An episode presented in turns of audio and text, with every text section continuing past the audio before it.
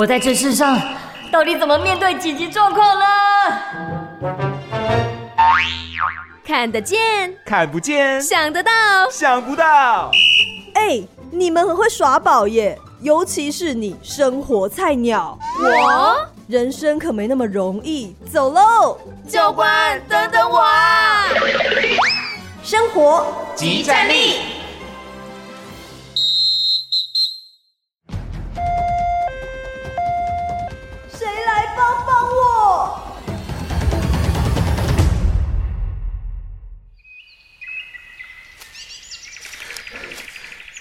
前面刚好有凉亭，要不要休息一下？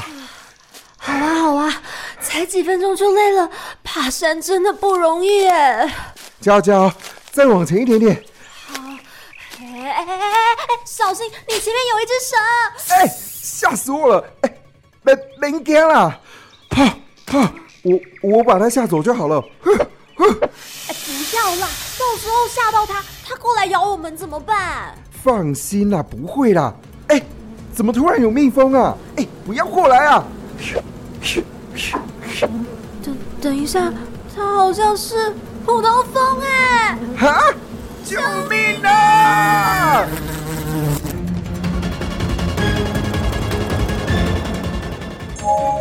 如果在野外遇到危险生物，你会怎么做？生活即战力，紧急情况，Follow me，我是生活菜鸟阿红，我是生活菜鸟小咪。小咪啊，我们在去一些野外啊，常会遇到一些小动物或大动物，就像剧里面出现的这些蛇啊，这些蜂，你不会觉得说哇，这些生物好像离我们很近，但我们好像很都很不了解它们。因为我觉得大家的第一反应就是尖叫，然后很害怕吧，所以没有那个心力好好的去观察它们，或者说事先去了解它们的习性。那你有观察过生活当中的话，有出现过或你自己亲眼看过哪些的野生动物们吗？呃，有一次好像是去那种郊外踏青的时候，uh-huh. 然后朋友就很兴奋说：“哎、欸，你看那边有松鼠。Uh-huh. ”对，然后因为松鼠就很可爱，没有什么攻击性，然后所以我们就在观察它，说它在哪一棵树啊，它那边跳来跳去的这样。确实，如果你尖叫，应该是啊，好可爱，应该不是吓到的尖叫。松鼠，对，因为它不会攻击我嘛。是、啊，还有什么呢？另外还有就是因为我读的大学是比较偏在山上的，uh-huh. 然后呢，我们体育课都会有一个环山健走的考试。有一次在走那个山上的时候呢，我就看到了一只穿山甲哦，oh. 但是我当下其实不知道它是穿山甲，我还说哎，食蚁兽哎。Hello，就是都觉得你知道，就那一类的。OK，对，然后后来其他同学说那个是穿山甲，好酷哦。阿红自己个人经验，家里是住在比较真咖收宅啦，嗯、然后乡下地方就会比较多什么树丛啊，哦、或杂草丛生的地方，然后就没人在管。对，其实就会常有一些野外的动物。嗯，那比较少遇到像小咪讲到的这些这么可爱的，可能就是大家比较常见会比较害怕的一些蛇类哦，蛮多的哦。说老实话，真的蛮多的。有有毒的吗？那说老实话，你也不知道。第一我不知道，第二你也不会想要再继续看，嗯，你会先跑掉啊，好恐怖哦。还有一些蜂窝，哦，对不对？这些在农地里面也常会出现，或树里面，就是大家常见的，可能会觉得说有威胁性的这些野生动物。嗯，那往往我们可能就是只能找消防队或找相关的团体来帮忙。对，但我们如果真的在户外登山好了，或者是去露营，嗯，你觉得你应该会怎么办呢？就绕道而行，不要跟他正面冲突吧。用瞪着说：“你给我离开，我要。”走的道路，我还想要我，我想要保住我这条命。好像也是哦，因为说什么被蛇咬到，就是什么神经毒啊，那些其实光想就很可怕。还有什么虎头蜂，对，这些被毒针扎到，其实也会丧命。这些新闻都看得到，所以内心都会觉得，遇到这种野生动物，到底要怎么办呢？那接下来呢，就要来请教我们的生活教官喽。教官神救援，Go Go Go！呼叫呼叫，请求支援教官神救援。好的，来到今天的教官神救援。今天呢，我们来到的是新北市消防局新版山搜义消分队，邀请到的是刘坤耀小武教官。教官好，大家好，请教官帮我们介绍一下，我们在野外容易遇到哪些的野生生物呢？蚂蟥啦，哦，恙虫啦，隐翅虫啦，是，呃，小黑蚊哦，这个是也是很多人很头痛的。嗯嗯，爬完一次山回来，全身都是长红痘，真的，然后一直痒痒一个礼拜。用防蚊液没有效吗？你会一直笑，因为你喷了大概一两个小时，味道就淡了。嗯，它一样会照样咬你。嗯，刚刚讲到一个东西叫做隐翅虫，这个是什么东西呀？它的体液会造成很严重的腐蚀。那我个人一个经验就是，有一次我们在雪山山脉做探勘的时候，可能钻那个倒木的时候，那隐翅虫就掉到我背后，想说以为是树枝之类的，然后也没有在意，结果走了大概十分钟以后，就觉得背开始烫烫的、刺刺的。伙伴帮我看，他说就红红的啊，一个小时以后，哇，很大一片的，然后你外面还有小水泡了哦，好恐怖哦。然后我大概在山上就很痛苦，大概过一个月。啊，整个背都烂掉了。当下要怎么样做紧急的处置呢？当下你那时候知道这个是隐翅虫，你已经把它剥了，然后它体液刚好残留在你皮肤上面，就是用大量的水，你赶快冲还来得及，避免它范围一直扩大。是，那再来就是我们上山我们都有带一些药品，那你就用抗生素来治疗，这样子。嗯，那会怎么建议大家避免这样情况产生呢？像我们在扎营的时候，整理新的营地的时候，你有看到隐翅虫的踪迹，就不要在那个地方过夜。哦，再一个就是说，在钻那个灌木丛的时候，嗯，尽可能穿一件风衣盖着你的头，对，不要让它钻到你的背里面去，嗯。然后再一个是恙虫，恙虫是很小，大概你的发梢那么大而已，都是在芦苇丛啦，或是一些山洞啦，哦，一些隧道比较多，嗯。你可以去检查你自己的身体，都是在你的皮肤最嫩的地方，嗯，腋窝，嗯，胯下，然后你可以找到像被蚊子叮过，但是会结痂这样子硬硬的，嗯，它会有什么症状？通常会发病的人，老年人会比较多，有一个潜伏期，七到十四天的潜伏期，这么长哦。对，所以说你在山上你被咬了，你也不知道。对啊。如果说你下山以后一直高烧不退，对，你就告诉医生说你有去爬山，是不是能够帮你抽血验血？那、啊、如果是的话，哎，头要正确，两个小时就退烧了。嗯哼，其实还有一个昆虫，也是大家在爬山的时候常常会遇到，就是虎头蜂。虎头蜂大概是什么季节比较容易会遇到呢？它到冬天的时候，所有的蜂王会出去找地方躲起来过冬。过完冬天以后，二月、三月的时候，它就开始出来了。嗯，出来它就找一个地方要开始筑新的巢。对，等到它成型的时候，会攻击人的时候，通常都在五月底了。那么真正攻击最多的都是在秋天，特别是到秋冬交界的时候，十一月、十二月最多，因为它们繁衍到那个季节的时候都是蜂后，所有的工蜂都快要死掉了。嗯哼，它们就会比较暴躁。嗯，哦，所以你只要侵入到它的范围，就很容易被虎头蜂蛰。啊，那我们应该怎么办？千万不要去打它，不要去驱赶它。是，当你挥手的时候产生的这种气流，对虎头蜂来讲是你在攻击它，民众自己要提高警觉。是，如果说你在行进的过程当中，看到两只虎头蜂在你眼前飞的时候，我跟你保证，你已经进入到它的蜂巢三十公尺以内了。所以我就慢慢慢慢的退出那个范围就好了。对，尽量顺着风向来退是最理想的。哦、被风蛰，我讲了，没有所谓的解药啊。你只要是过敏性体质，可能十五秒到一分钟你就休克。这么快？哎，每一年被普通风蛰死的案例非常多，甚至于我们连捕风的人都会被蛰死掉。那我会建议民众一件事情：上山的时候先去买抗组织胺的药。是被风车的时候，我会建议看它上面的剂量，建议你吃一颗或两颗。嗯嗯哦，最保险的当然我们会建议你去挂加一颗，让医师来评估你要用什么样的药，包括蚊虫啦，或是碰到一些植物你过敏、荨麻疹。对哦，这些抗组织胺都可以让你缓解下来。那如果说就是遇到蛇的话怎么办呢、啊？可以去驱赶它吗？我们常常讲说打草惊蛇，对对、呃，就是带一个登山杖或竹竿哈，在比较陌生的环境哈，先敲敲打打。还有一个，你如果在山上要过夜的话，第二天早上起来，千万不要把你的脚就直接伸到你的鞋子里面去。先把鞋子敲一敲，甩一甩。我自己带的队伍就有山友曾经脚伸进去，赶快伸出来。哎呦，还好他没有被咬到。是，你要到这个山区去，先了解一件事情：这个附近有哪个医疗院所，里面有血清。哦，因为那个时间非常重要。对，你被咬以后，越快到达医院越好。嗯，那被咬的时候，先在那个伤口地方做个记号，几点几分，大概一个小时，肿胀到什么地方，再画一条线，然后再注意那个时间，然后到医院的时候，让医生能够做一个参考。嗯嗯，我们刚刚讲到这一些，可能是稍微比较常见的。那接下来这种就是熊，如果真的在山里面遇到熊，应该要怎么办呢？台湾的熊因为保育，它的生存的地方已经一直扩张、扩张、扩张到跟我们人类已经交叠了。你看，我们在大雪山山区啊，烟嘴烧来都可以看到熊的踪迹了。哇！也就是说，未来来讲，我们跟熊的冲突一定会发生。哦，其实熊不是很可怕的，但是记得一件事情：双死的是最笨的，爬树的是第二笨。大家都是刚好有这两个迷思哎。熊在爬树的时候，七秒钟可以爬二十米。它那个树干很粗的，它也可以爬上去。嗯，像我手臂这么细的，照样爬上去。那熊它的弱点下坡，嗯，你要它直接下陡坡，它根本没办法下。为什么啊？因为它太重了吗？它前肢很短。哦，重心问题了。重心的问题。可以滚下去啊。对，通常就是它就真的这样滚。对啊。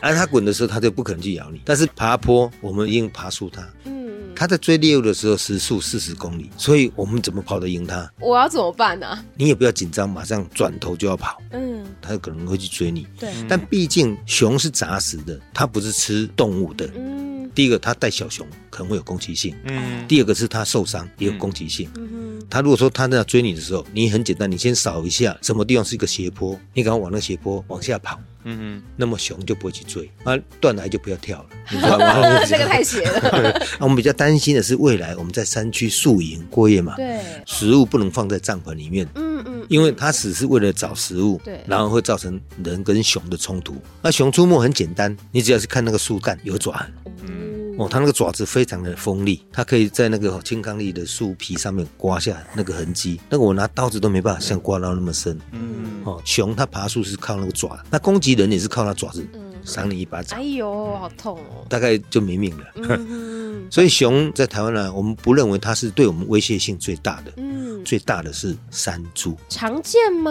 哦，台湾的山猪非常非常的多啊，是哦。嘿，它除了会破坏农作物之外，对我们登山的会有一个攻击性存在。哦，山猪攻击人是来把你撞倒以后，然后利用它的两个獠牙，獠牙，然后在你肚子划两下，哎呦，你的肠子就出来了，非常锐利。它去撞那个像香蕉树啊。两下香蕉树就倒下来。哇！可是他为什么要攻击人类呢？其实是因为他认为人类威胁到他，所以在山上来讲，你跟山猪直接这种冲突的几率不高啊，除非你去挑衅他。嗯，啊，往往都是一些做陷阱的人造成的一些伤害。哦、嗯，所以说受伤的动物就是尽量远离它。嗯，那么讲一个很常遇到的，猴子会来抢人类的食物，到底要怎么样去避免被他们抢夺呢？猴子是被我们人类养坏了，他就认为 人类身上都有他要的食物。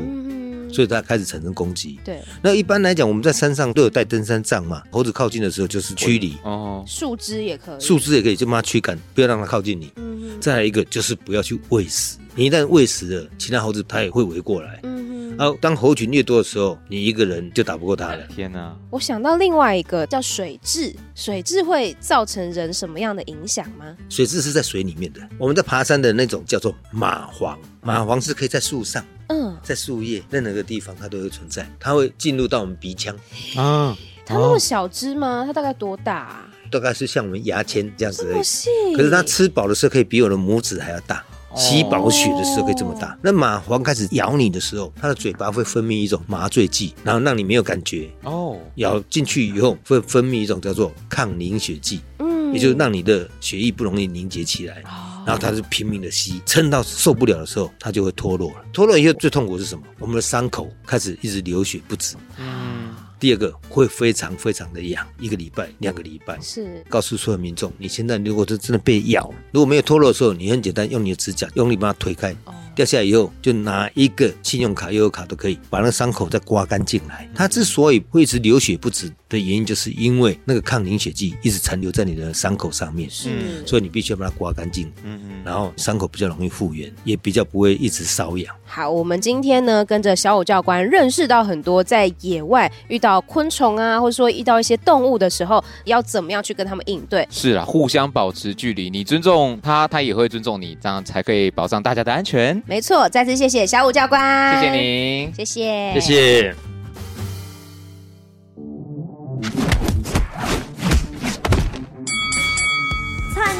出任来到今天的菜鸟出任务，我们今天呢，前面已经了解到很多，说，哎，如果在野外遇到野生动物的话，应该怎么办？嗯、那其实有一样动物是小咪本人非常害怕的，那就是蛇。但我还是要介绍我们今天的来宾，国立台湾师范大学生命科学系的林思明教授。教授您好，主持人好，各位听众朋友大家好。首先想要先问一下老师，台湾有哪一些常见的毒蛇品种呢？在分类学上面，我们通常会说台湾的毒毒蛇大概分成两大类，嗯，一类是以神经毒为主的眼镜蛇这一群的，另外一类是以出血毒为主的腹蛇这一群的。嗯、那这两大类分别会有哪些的蛇类呢？青竹丝或是龟壳花，那这两类的蛇都被大家觉得说，哎，有三角形的头。那这个也是早年欧美或者是在亚洲这个地方，很多人都有这样的一个迷思，认为说三角形头的就是有毒的蛇。嗯、那实际上这个原因是因为在某一一些纬度比较高一点的地方，他们那个地方只剩下三角形头的毒蛇，对，所以这个文化就被这样子流传下来。但是你到了热带或亚热带，就开始有各种各样不同的毒蛇。嗯，你在电影里面看到说，哎，嘴巴张开会有很大的毒牙哦，哎，那个是三角形头的那一类的腹蛇科的。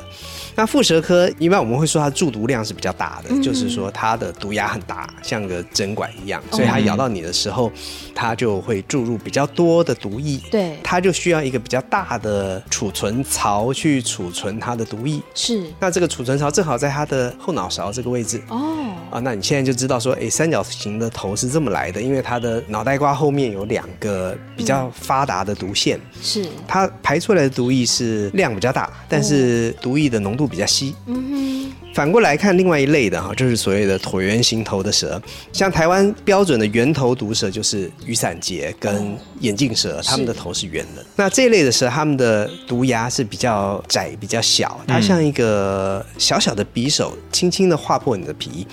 那所以它的毒液是比较精纯的，它只要注入一点点就可以，所以它就不会有一个大头，它也不会有一个大牙齿，它看起来就好像无毒蛇一样，但实际上它可能是有毒的。嗯哼，那这些毒蛇它们通常会在什么样的季节出现呢？大概在三月下旬之后，是清明左右蛇就开始出来，到了五月的时候就开始变得蛮多的。嗯，主要就是因为它从冬天的蛰伏的过程之中，它现在要开始进入繁殖季节。对，然后他要开始出来活动，那这时候就会有比较多的目击记录。嗯哼，那他们通常会出现在比较潮湿的地方，还是比较干燥的地方呢？台北市、新北市，它比较常被通报的蛇是龟壳花。嗯，但是你到了台湾的西南部、嘉南平原那一带，他们通报数量比较多的，可能就是眼镜蛇，因为眼镜蛇。哦比较属于那种旱田或者是比较燥热的环境。那如果是到了比较靠山区的县市，它比较常通报可能是锦蛇，比较森林性的蛇种会不小心跑到民宅。是，现在小咪的视线一直被后面的蛇给吸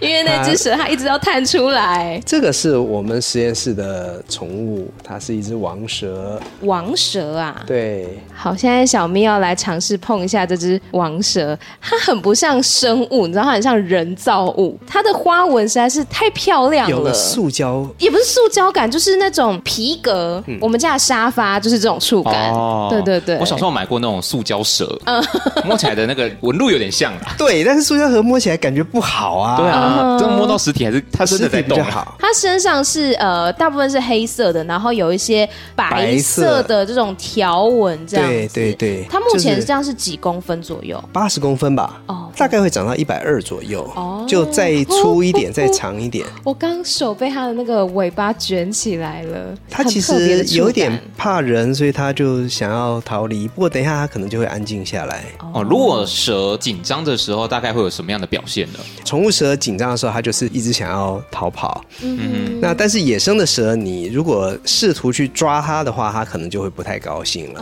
哦、你说会有攻击行为吗？它不会主动攻击人，但是你抓它，它可能会想要逃。脱，逃脱，他可能就想要咬你一口。嗯，那一般民众对于蛇会有什么样子的迷思呢？大部分人觉得蛇会追人，我想这个是这个应该是不会的，电视上都这样演。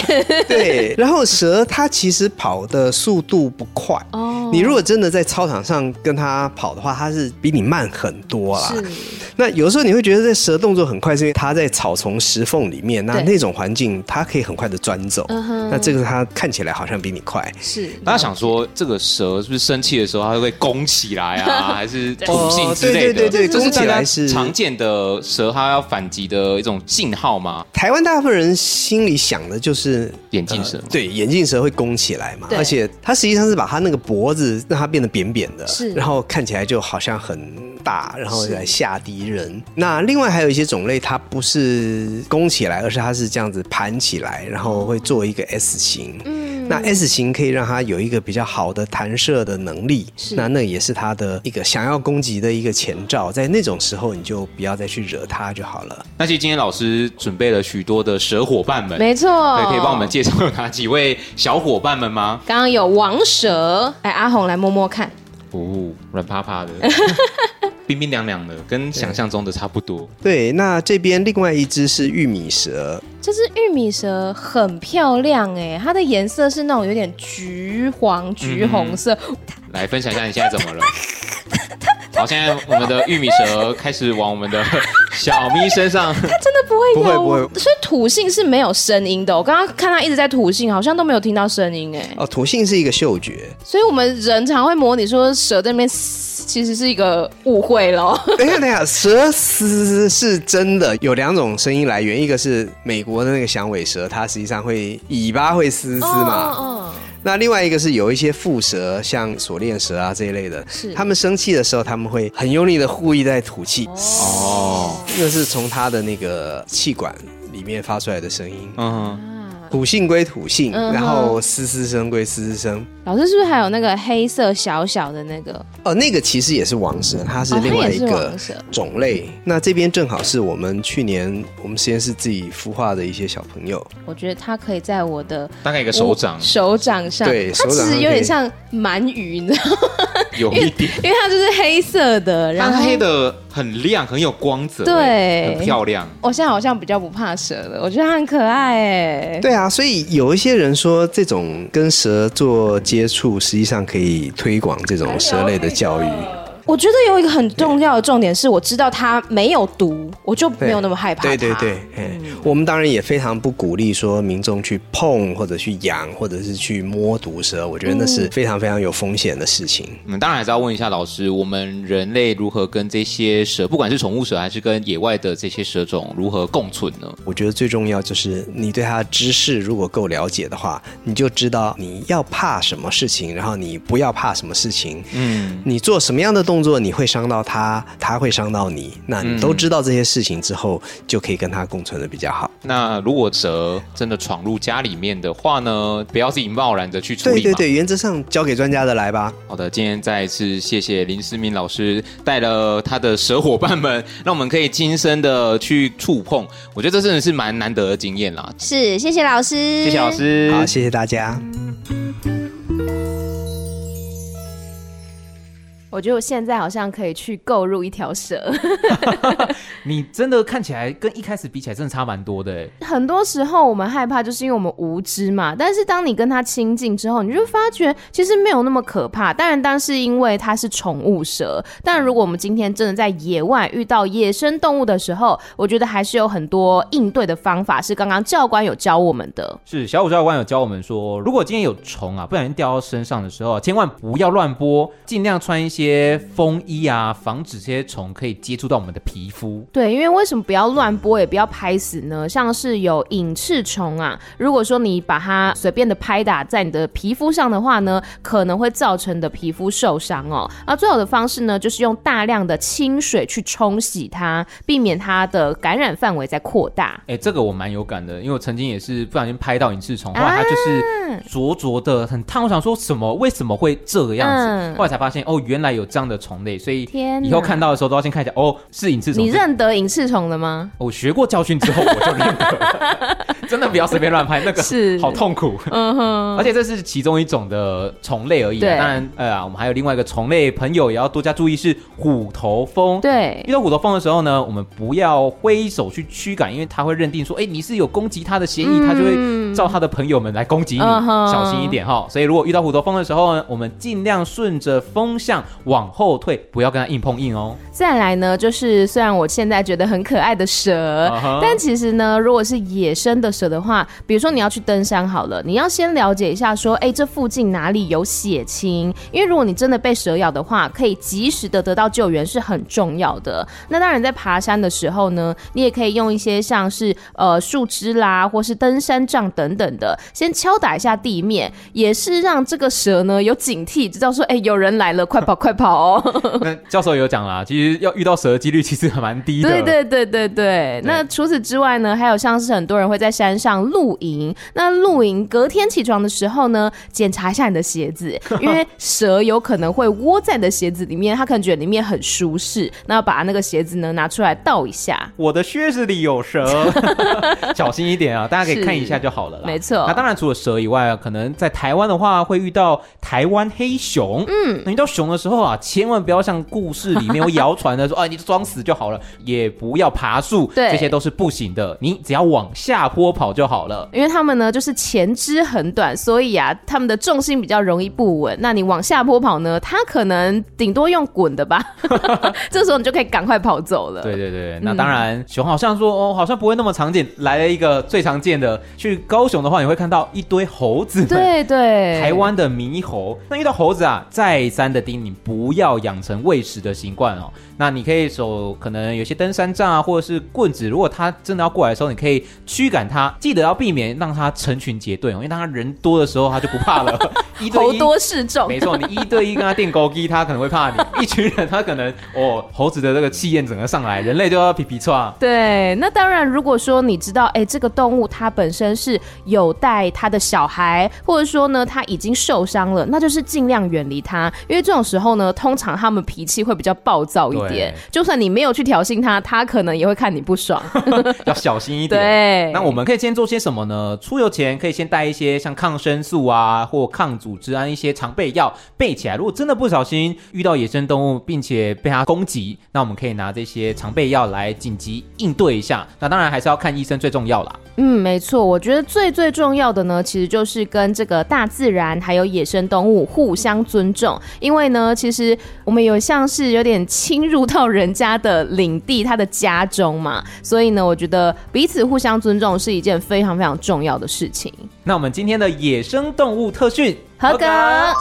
生活即战力，提升你的战斗力。我是生活菜鸟阿红，我是生活菜鸟小咪，我们下次见。